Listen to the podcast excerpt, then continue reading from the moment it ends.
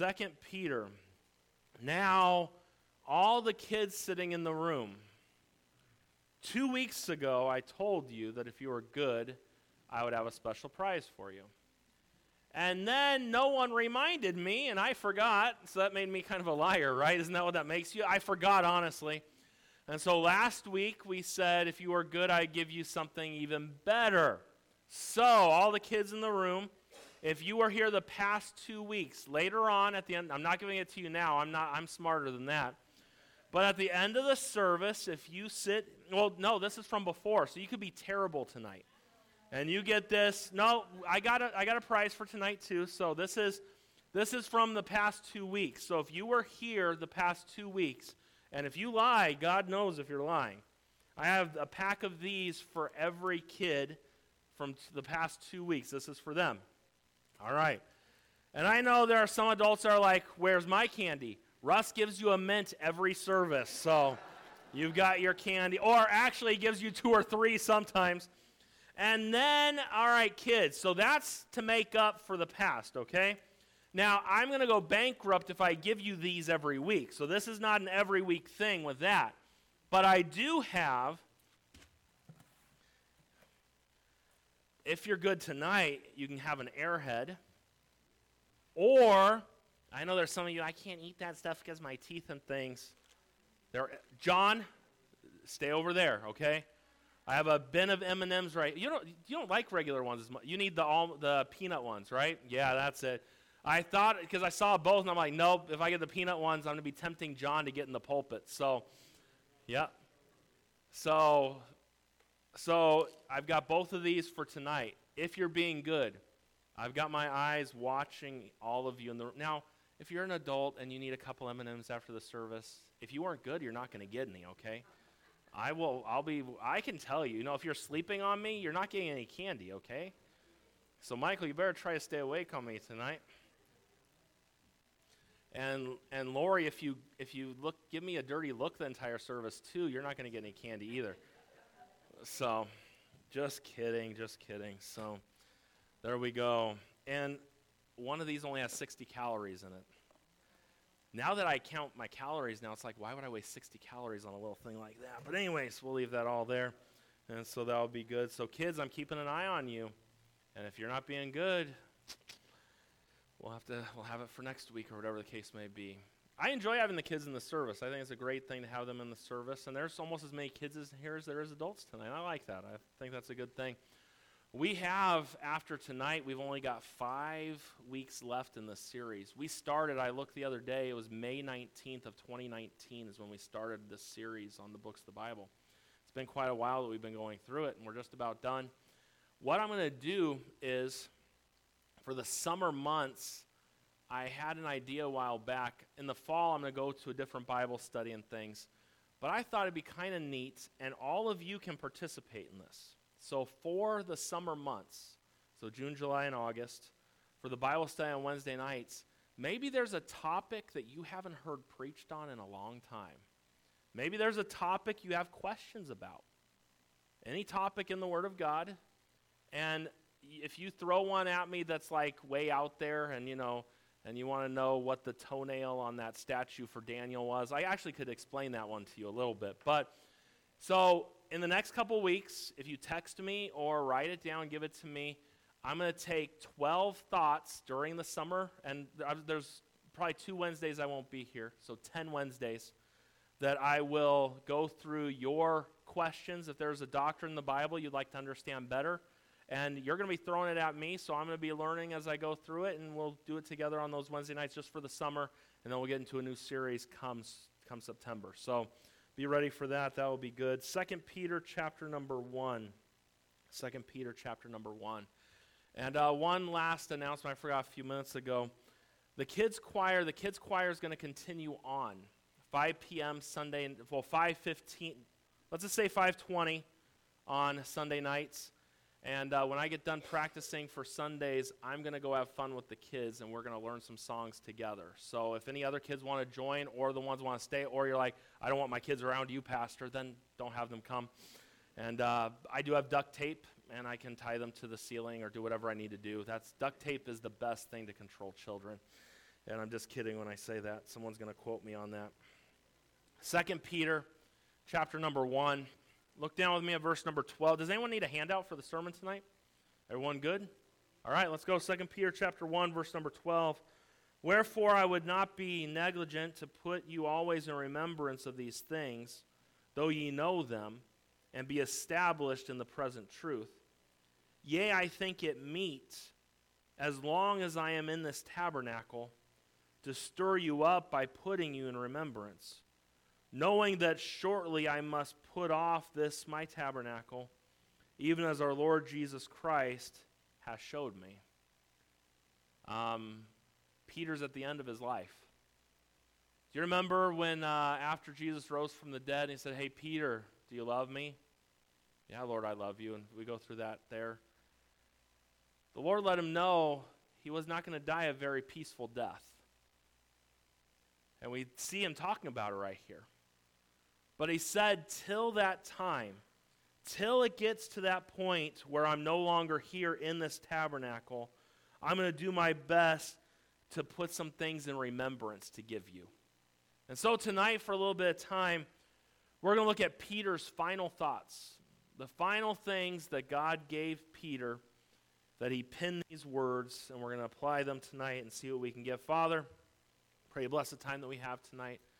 Pray that you would work in service tonight. I pray that you just bless the time that we have. We love you. We need you. Bless people. And I pray that as we study this passage tonight, that you just do a work in each of our lives, in each of our hearts. In Jesus' name I pray. Amen.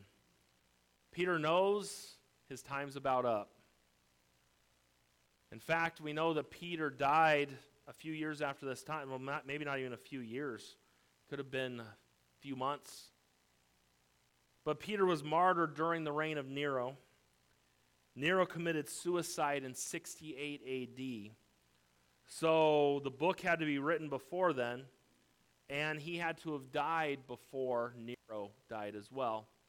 So somewhere between 60 and 66 AD is when this happened. And so as we look here tonight, it's about 30 years after Jesus rose from the dead that these things took place in Peter's life. Think with me, it had been 30 years since Jesus had died, 30 years since he broke his vow to the Lord. I would never deny you. 30 years after he denied the Lord three times, 30 years after he cursed God and claimed not to know him, 30 years after he chose to go back to his old life, and all that time, what do we see the end for Peter? We see a man who was still serving God, still preaching the gospel, still helping others. I would say for any of us tonight, as we look at this passage of Scripture, this is how we would want our lives to be lived. You say, well, no, I wouldn't want to deny the Lord. Let's be real tonight. Every one of us is going to do something that's not right, okay? Every one of us. We're not going to have a perfect life. But a just man falls seven times and he gets up again. Isn't that what the scripture says? And so the fact that Peter had his stumbles but got back up and served God, and we see him at the end of his life still serving God, says quite a bit for us. A man who had fallen uses his final words to help us and help others so that we won't do the same thing he did. Look at verse number 10. Wherefore, the rather, brethren, give diligence to make your calling and election sure. For if ye do these things, ye shall never fall. Peter says, Don't be like me. In fact, make sure of some things so you don't have to go down that road that I did. So that you don't have to know what it was like to deny the very one you said you would never deny to see all those things, to go back fishing. Hey, if you do these things and give diligence to make your calling and election sure, if you do those things, you shall never fall. Man, we talk about all the failings of Peter, but how about all the great things Peter did? He's the only guy who ever walked on water besides Jesus. And I know we look, well, if he would have had faith, he never, you would have never gotten off the boat. I never would have gotten off the boat, and there were 11 others in the boat that didn't get off the boat. One man stepped out by faith and walked on water. He's the only man who saw every miracle that Jesus did. Study the Gospels. He's the only one that saw every miracle, and was a part of every miracle that Jesus did. He's one of the few that were with him in the Garden of Gethsemane. He's one of the few who was with the Lord all three of those years of his ministry. His final words, his final thoughts, three short chapters that leave you with a life changing truth if you'll get a hold of what this book has to say. Number one, tonight we see a final challenge. The final challenge is this keep the right focus. Hey, if you're going to go forward in the Christian life, his final challenge, Peter's final words, looking back on his life, the failures, the successes, his final challenge keep the right focus. Let's look at verse number one. Says, uh, Simon Peter, a servant and an apostle of Jesus Christ, to them that have obtained like precious faith with us through the righteousness of God and our Savior Jesus Christ. Grace and peace be multiplied unto you through the knowledge of God and of Jesus our Lord, according as his divine power hath given unto us. Look at this. According as his divine power hath given unto us all things that pertain unto life and godliness through the knowledge of him that hath called us to glory and virtue He's given us, the Lord's given, has He given us? All things that we need. He's given you everything you need to succeed as a Christian. He hasn't left anything out. He's given you everything you need. That's why we hear people, I need this and I need that. No, the Lord gave you everything you need. You want things, but He didn't promise to meet all your wants, He promised to meet all your needs. Big difference in the two. We read verse number four whereby are given exceeding great and precious promises, that by these ye might be partakers of the divine nature, having escaped the corruption that is in the world through lust. And beside this, giving all diligence, add to your faith virtue, and to virtue knowledge, and to knowledge temperance, and to temperance patience, and to patience and to brotherly kindness, and godliness, and to godliness brotherly kindness and brotherly kindness, charity. For if these things be in you and abound, they make you that ye shall neither be barren nor unfruitful in the knowledge of our Lord Jesus Christ. But he that lacketh these things is blind, cannot see afar off, and hath forgotten that he was purged from his old sins. Look at verse 10. This puts us into, that's why it's so important when you study Scripture. Look at the context. We read verse 10 a few minutes ago where, where Peter said, let's read it again. Wherefore, the rather, brethren, give diligence to make your calling and election sure. For if ye do these things, ye shall never fall. If you do what things? The same things that are mentioned in verse number 9. If you lack those things, you're not going to be able to see it far off. Verse number 8 says, it talks about these things. What are these things? It says to add to your faith virtue, and virtue knowledge, and there's a list of things. And sometime I preached a whole message on it. Maybe someday I'll go back and do it. But there's a whole list of things that if we do, it will help us in the Christian life. There's also a key to it. If you look, there's a specific order to things. Add to your faith virtue. It does not say to add brotherly kindness and love at the beginning, it gives an order. Virtue, what's the next thing there? Knowledge, temperance, patience, godliness, then brotherly kindness, then love. The problem is most Christians have no knowledge of anything of God, and they feel we need to love everything and everybody. We should love our neighbor as ourselves, but you got to understand something. There's an order to how it is. Love is very important. But if you love everything and all things, you miss the order that's listed here. Because love's very important, but it's got to be in its proper place.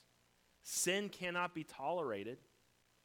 Sin and things, you got to understand there's a proper order to all of it. And we see this final challenge hey, if you're going to make it in the Christian life, Peter says, these things are important. Keep the right focus.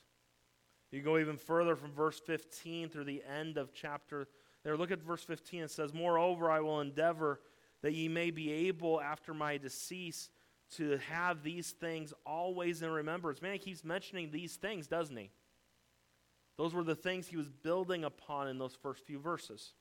Verse 16 For we have not followed cunningly devised fables when we made known unto you the power and the coming of, the Lord, of our Lord Jesus Christ, but were eyewitnesses of his majesty. For he received from God the Father honor and glory when there came such a voice to him from the excellent glory This is my beloved Son, in whom I am well pleased. And Peter was right there when that happened. Think about that. Read on. And this voice which came from heaven we heard when we were with him in the holy mount. We have also a more sure word of prophecy, whereunto ye do well that ye take heed as unto a light that shineth in a dark place until the day dawn and the day star arise in your heart, knowing this first, that no prophecy of the Scripture is of any private interpretation. For the prophecy came not in old time by the will of man, but holy men of God spake as they were moved by the Holy Ghost. Think with me here for a second.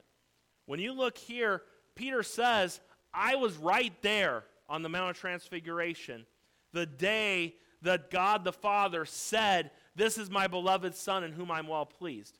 I'm an eyewitness of what happened. And you have a more sure word of prophecy. The Bible is more sure than my eyewitness account of what took place. And the scriptures didn't come of any private interpretation. You know, it's not like Joseph Smith where he hid behind a little, where he hid behind a, a curtain and literally plagiarized another writing, if we're being honest. That's where the Book of Mormon comes from. No, it's not of any private interpretation. The Holy Ghost gave it. And men were moved by the Holy Ghost and penned those words. And we see how inspiration works with the Bible. But what we see right here is that more, Peter saw it with his eyes, what the Father said about Jesus. And he's writing and he says, The Bible's even more sure than what I saw. That's an amazing thing. The Bible's an amazing book. The final challenge keep the right focus. Hey, put these things in order in your life.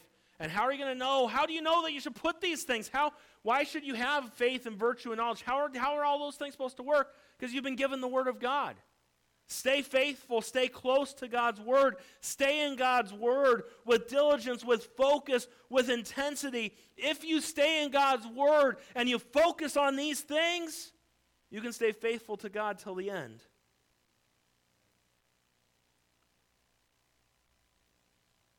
It's an amazing thing, and I don't know if this statistic is right. I'm just going to throw it out. We're told that only 10% of men who serve as pastors finish their career as pastors. 10%. Do you know the av- average pastor in a church lasts two years? An average church? Two years. There are different reasons and things that go on, and I can't say why. Some, God leads them to do something else, whatever the case may be. But if that's true, that only 10% of pastors finish pastoring, then I'm sure we could say the same thing about church members is probably about the same, right? I'm just guessing, right? If it's that number for men who call themselves men of God and that study the Word of God, if that's their level, I would say church members would probably be about the same. I'm just saying. We would do, what happens is we do well for a while and then we drift away. We all do. There are times in the Christian life where everything is super exciting and you just want to charge hell with a squirt gun. And then there's times where you've got your garden hose and you're just sitting down and you don't want to do anything. That's how the Christian life goes. But what you got to understand is this tonight Peter says here, hey, don't drift. Stay passionate. Stay holy. Stay in love with God. Live for Him for a lifetime. And his final challenge just begins by keep the right focus. Number two, a final warning. Peter gives a final warning here. Keep right influences. Keep right influences. It is very important, Christian, that you guard who speaks into your life, especially in the day and age that we live. We very easy, we, oh, this guy says he's a Christian, I just listen to him.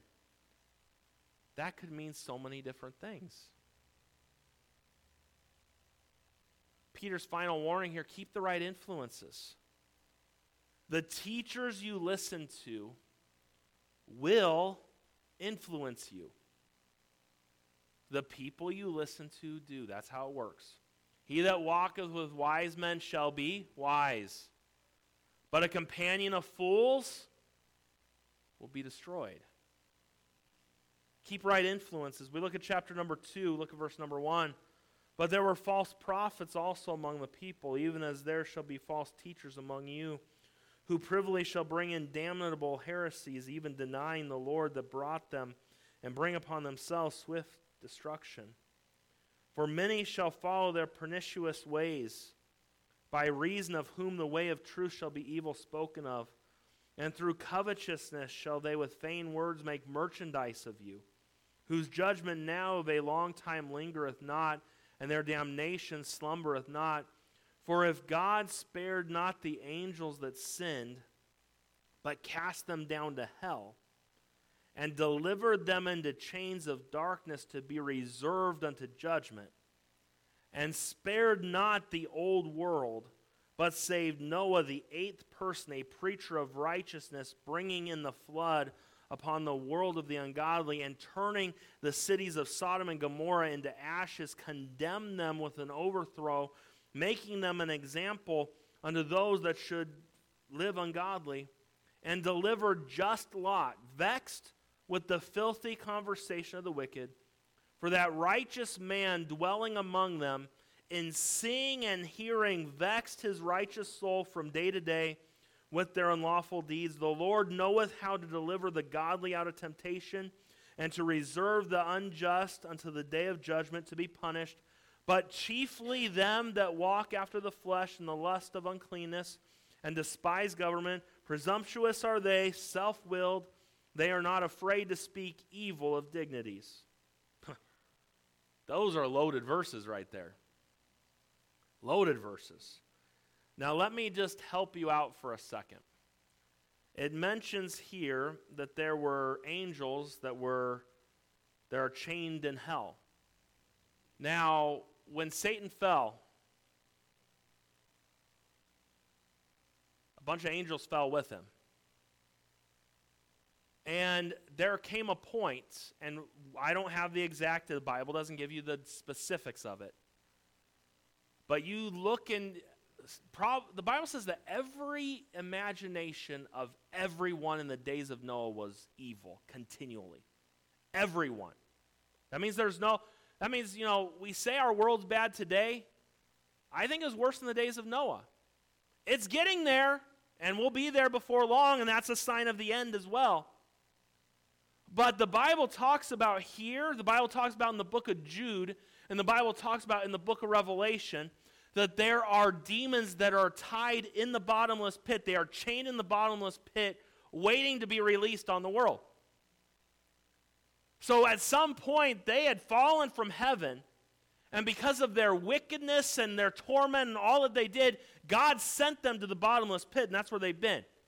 In the book of Revelation, Apollyon is the one that's guarding them there. And you know how the Bible says that in the end days during the tribulation time, there'll be a time where these locusts will come and sting and bite and do all those things. They come out of the bottomless pit. That's those fallen angels right there. And it's not literally speaking about them coming out and pinching you, it's them the dementedness and the demonic forces driving you crazy and tormenting you. That's these angels that's talking about right here. There's a lot to it, but that's as far as I'll go with that tonight. But what we see is you got to understand kids in the room tonight, adults, show me your friends, and I'll show you where you're heading. Kids, that's why it's important that you have good friends. Say, all my kids' friends are church friends. Sometimes that's a good thing, and sometimes that's not a good thing. You got to be careful. You know, we got to be honest too. I love the fact, and I think it's great. You know, we think about Eric and Michael witnessing to kids over, but with video games nowadays. You even got to be careful about what influences what those kids that they are on with, what they're saying to them. It's another way to get bad things in your own kids. That's why you got to be very careful. And I set very strong limits on our kids, and I probably need to check things out a little bit better even with certain things. I don't I, I wish I'd go back to the days of Atari. I would like to be a parent during the days of Atari. That would be easy. You know, that kids couldn't get in much trouble with it, and it was fun. It was fun stuff. Or when Nintendo first came out, I loved Nintendo. It was great. And uh, but these new games are pretty cool too. We'll just leave it at that. But influences are important when we think about this. This final thing about keeping right influences. Letter A. There's is a day of reckoning coming. There's a day of reckoning coming. Say, well, what do you mean? Look at what happened to Sodom and Gomorrah. God destroyed that city as an example. And I know people say, well, why did God destroy the city of Sodom? People's first response is it's because that's where Sodomites came from. That's why, no, study the Bible. The pride and arrogance of that city is what drove God to destroy it. They flaunted their sin in the face of God, not, be it any sin pride, whatever the case may be. And God had enough. And God used them. I'm glad that, but you look at our country today. If our country keeps going down the road it's going, God's going to have to say he's sorry to Sodom and Gomorrah that he destroyed them and not us. It's getting that bad. But there's a day of reckoning coming. Hey, it happened. Sodom and Gomorrah was destroyed. Hey, everyone on the earth except for Noah and his family was destroyed. God will deal with these things. Satan was cast out of heaven. These demons were chained in hell and are still chained in hell to this day till their time comes. We look at chapter number 2, look at verse number 13. It says, And shall receive the reward of unrighteousness as they that count it pleasure to riot in the same day. Spots they are and blemishes sporting themselves with their own deceivings while they feast with you. Don't make a mistake about it. Sin will be judged. Those who live the way that they want and do those things against God, there's a day coming for them. Hey, you just understand this. Don't don't mistake God's delays for him neglecting it. Why hasn't God judged us? all? be not deceived. God's not mocked. Whatsoever a man soweth, that shall he also reap. Just because, say, well, God needs to judge that, he will. He is the righteous judge. He will judge all things perfectly. And because he doesn't do it on our timetable, sometimes we look and we're like, why are they getting away with that? Oh, go back to Psalm 73. Read that sometime. Remember, Asaph was saying there, man, it looks like the wicked are getting away with everything. I'm trying to give God my life, and I'm getting, and my life's awful, and look at how well their life is. Remember at the end of the chapter, he said, well, then I went to the sanctuary. And then, yeah, their day's coming. It's coming. There's a day of reckoning coming. Don't mistake God's patience for indifference because God is not indifferent. His son died on the cross and gave everything for sin. Don't mistake his mercy for approval of wickedness because it's not. There will be a day of reckoning coming, letter B. There's a day of regret coming. There's a day of regret coming. Before we go down and get to that point, I want to give you something extra tonight. Go back up to chapter number 2 and look at what the Bible says in verse number 7. Let's think for a second. Let's think about Lot. I don't have very many good thoughts about Lot. Lot never should have been on the trip that he was on with Abraham. Abraham was nice enough to say Abraham owned all the Abraham had Abraham was the man with all the power. He said, "Lot, you choose what you want, and I'll go the opposite way." And Lot saw the well-watered plains of Sodom, and he saw it was good land, and he went that way. He pitched his tent near Sodom. When the angels came, he was a ruler in the city. He didn't want to leave. The two angels were trying to get into his house, and men in the city wanted to get to know those angels. He said, I'll give you my two daughters instead. This is Lot. God tells Lot and his family to get out. He gets his wife and his two daughters. His wife turns and turns into a pillar of salt. She's a little salty.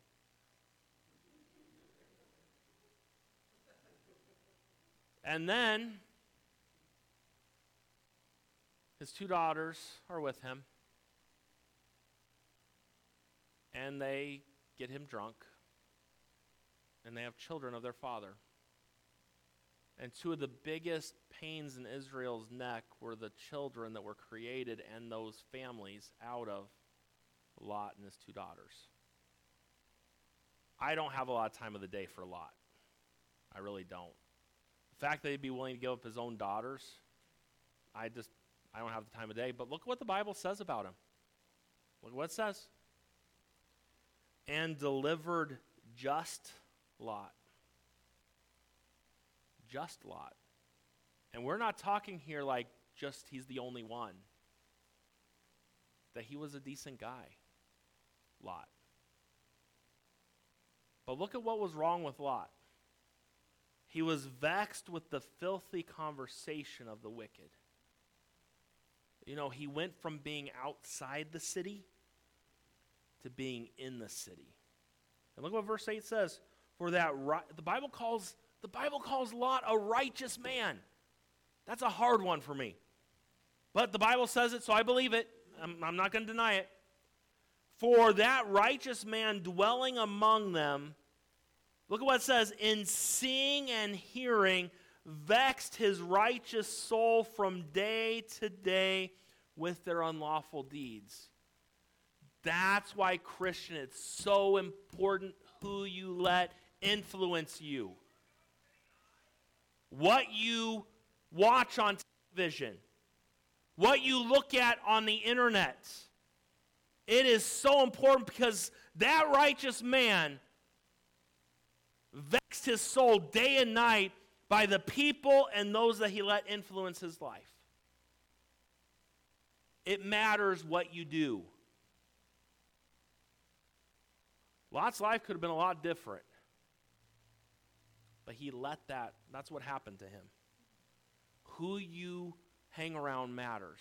The guys at work that are your buddies, it matters. Those that you text, it matters who you text. It matters who you're close to. And if you don't believe me, look at the Bible says it right there. You need no other example than that. There's a day of reckoning, there's a day of regret. Look at verse number 19. Man, Second Peter, Peter just gives us a ton of great stuff in this passage here. Chapter 2, verse 19 says, While they promised them liberty, they themselves are the servants of corruption, for of whom a man is overcome, of the same as he brought in bondage. For if after they have escaped the pollutions of the world through the knowledge of the Lord and Savior Jesus Christ, they are again entangled therein and overcome, the latter end is worse with them than the beginning. For it had been better for them not to have known the way of righteousness Then, after they had known it, to turn from the holy commandment delivered unto them. But it has happened unto them according to the true proverb the dog is turned to his own vomit again, and the sow that it was washed in her wallowing in the mire.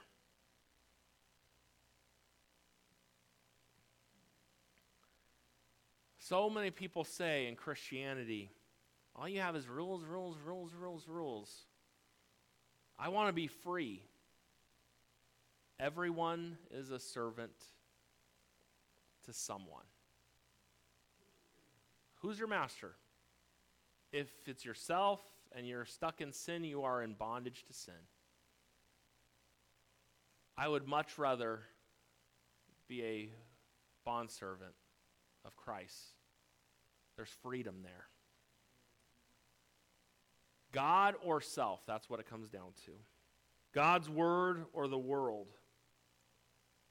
No man is an island, no one more miserable than the Christian trying to live in opposition to the Word of God. That's what we see right here. The Holy Spirit is in us.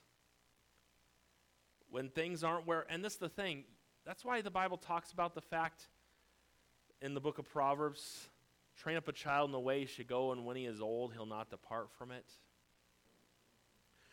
A lot of people look at that passage and they'll say that that verse is a promise, it's a proverb. It's not a promise, it's a proverb. That if you train someone in the right way, that eventually they'll probably get back to where they were. It's not a promise. The book of Proverbs is not promises. Study, it's a proverb, it's a wise saying. And so think about this with me if someone is saved and knows the Lord and they get away from God, they're never going to be satisfied till they get back to God. That's why the proverb like that's true, because you train up a child in the ways of God, when they get away or when they get old, they're going to they're going to get back to it. That's how it works. We see that before our eyes, and the Holy Spirit's in us. We've tasted of the wonderful words of life, and then we reject them. It makes no sense. But there's a day of reckoning coming, a day of regret. And then, lastly and thirdly, tonight, we see a final hope. A final hope. Keeping the right perspective. We're going to read a few verses here and we'll be done here in just a minute. Look at chapter 3, verse number 1. The second epistle, beloved, I know, I now write unto you in both which I stirred up your pure minds by way of remembrance, that ye may be mindful of the words which were spoken before by the holy prophets, and of the commandment of us, the apostles of the Lord and Savior. Knowing this first, that there shall come in the last days scoffers, walking after their own lusts. We keep on reading here. It says, and saying, Where is the promise of his coming? For since the fathers fell asleep, all things continue as they were from the beginning of creation. Hey, where's the Lord at now? Nothing's changed. He said he was going to come. All those who say he was going to come died a long time ago, and a lot of people have died in between. When's he coming? There's going to be those that say that, and there are people that say that today. Look what it says. For this they willingly are ignorant of, that by the word of God the heavens were of old and that the earth standeth out of the water and in the water, whereby the world that then was, being overflowed with water, perished. Talking about Noah's flood. But the heavens and the earth, which are now, by the same word are kept in store, reserved unto fire against the day of judgment and perdition of ungodly men. Global warming is really going to happen. Let's keep on reading. But, beloved, be not ignorant of this one thing that one day is with the Lord as a thousand years, and a thousand years as one day. The Lord is not slack concerning his promise, as some men count slackness, but is long suffering to usward, not willing that any should perish, but that all should come to repentance. But the day of the Lord will come as a thief in the night, in the which the heavens shall pass away with great noise, and the elements shall melt with fervent heat the earth also and the works that are therein shall be burned up. Seeing then that all these things shall be dissolved, what manner of persons ought ye to be in all holy conversation and godliness? Looking for and hasting until the coming of the day of God, wherein the heavens being on fire shall be dissolved, and the elements shall melt with fervent heat. Nevertheless, we, according to this promise, look for new heavens and new earth, wherein dwell righteousness. Wherefore, beloved, seeing that ye look for such things, be diligent that ye may be found of him in peace, without spot and blameless. Then skip down to verse number 17. Ye therefore, beloved, seeing ye know these things before, beware lest ye also, being led away with the error of the wicked, fall from your own steadfastness. It started out with, hey, if you do these things, you're not going to fall. Closes out by saying, don't forget those things so that you don't fall. That's his reminder throughout the book. The final hope, a right perspective. What is the right perspective on life? Life is short. Life is not very long. And someday the Lord is coming. The reason he hasn't come yet is because the Lord is long suffering and waiting for someone else to get saved. If that one person he's waiting for to get saved was your grandma or your child, I think you would want him to wait. He will come at the perfect time. The day of the Lord, the day of the Lord refers to the two events of the rapture and his second coming. The day of the Lord will come. And when it does, He'll, he'll come as a thief in the night. No one will be ready for it. It will happen. But the Lord's just waiting a little bit longer. Man, what a great little book. A final challenge hey, Christian, just keep the right focus. Focus on these things. A uh, final warning be careful who influences you. Lot didn't let the right influences influence him. And then, hey, a final hope. Just keep the right perspective. Keep your eyes on the Lord and do the things that I've told you to do so that you stay faithful till the end. That's what the book's all about. Father,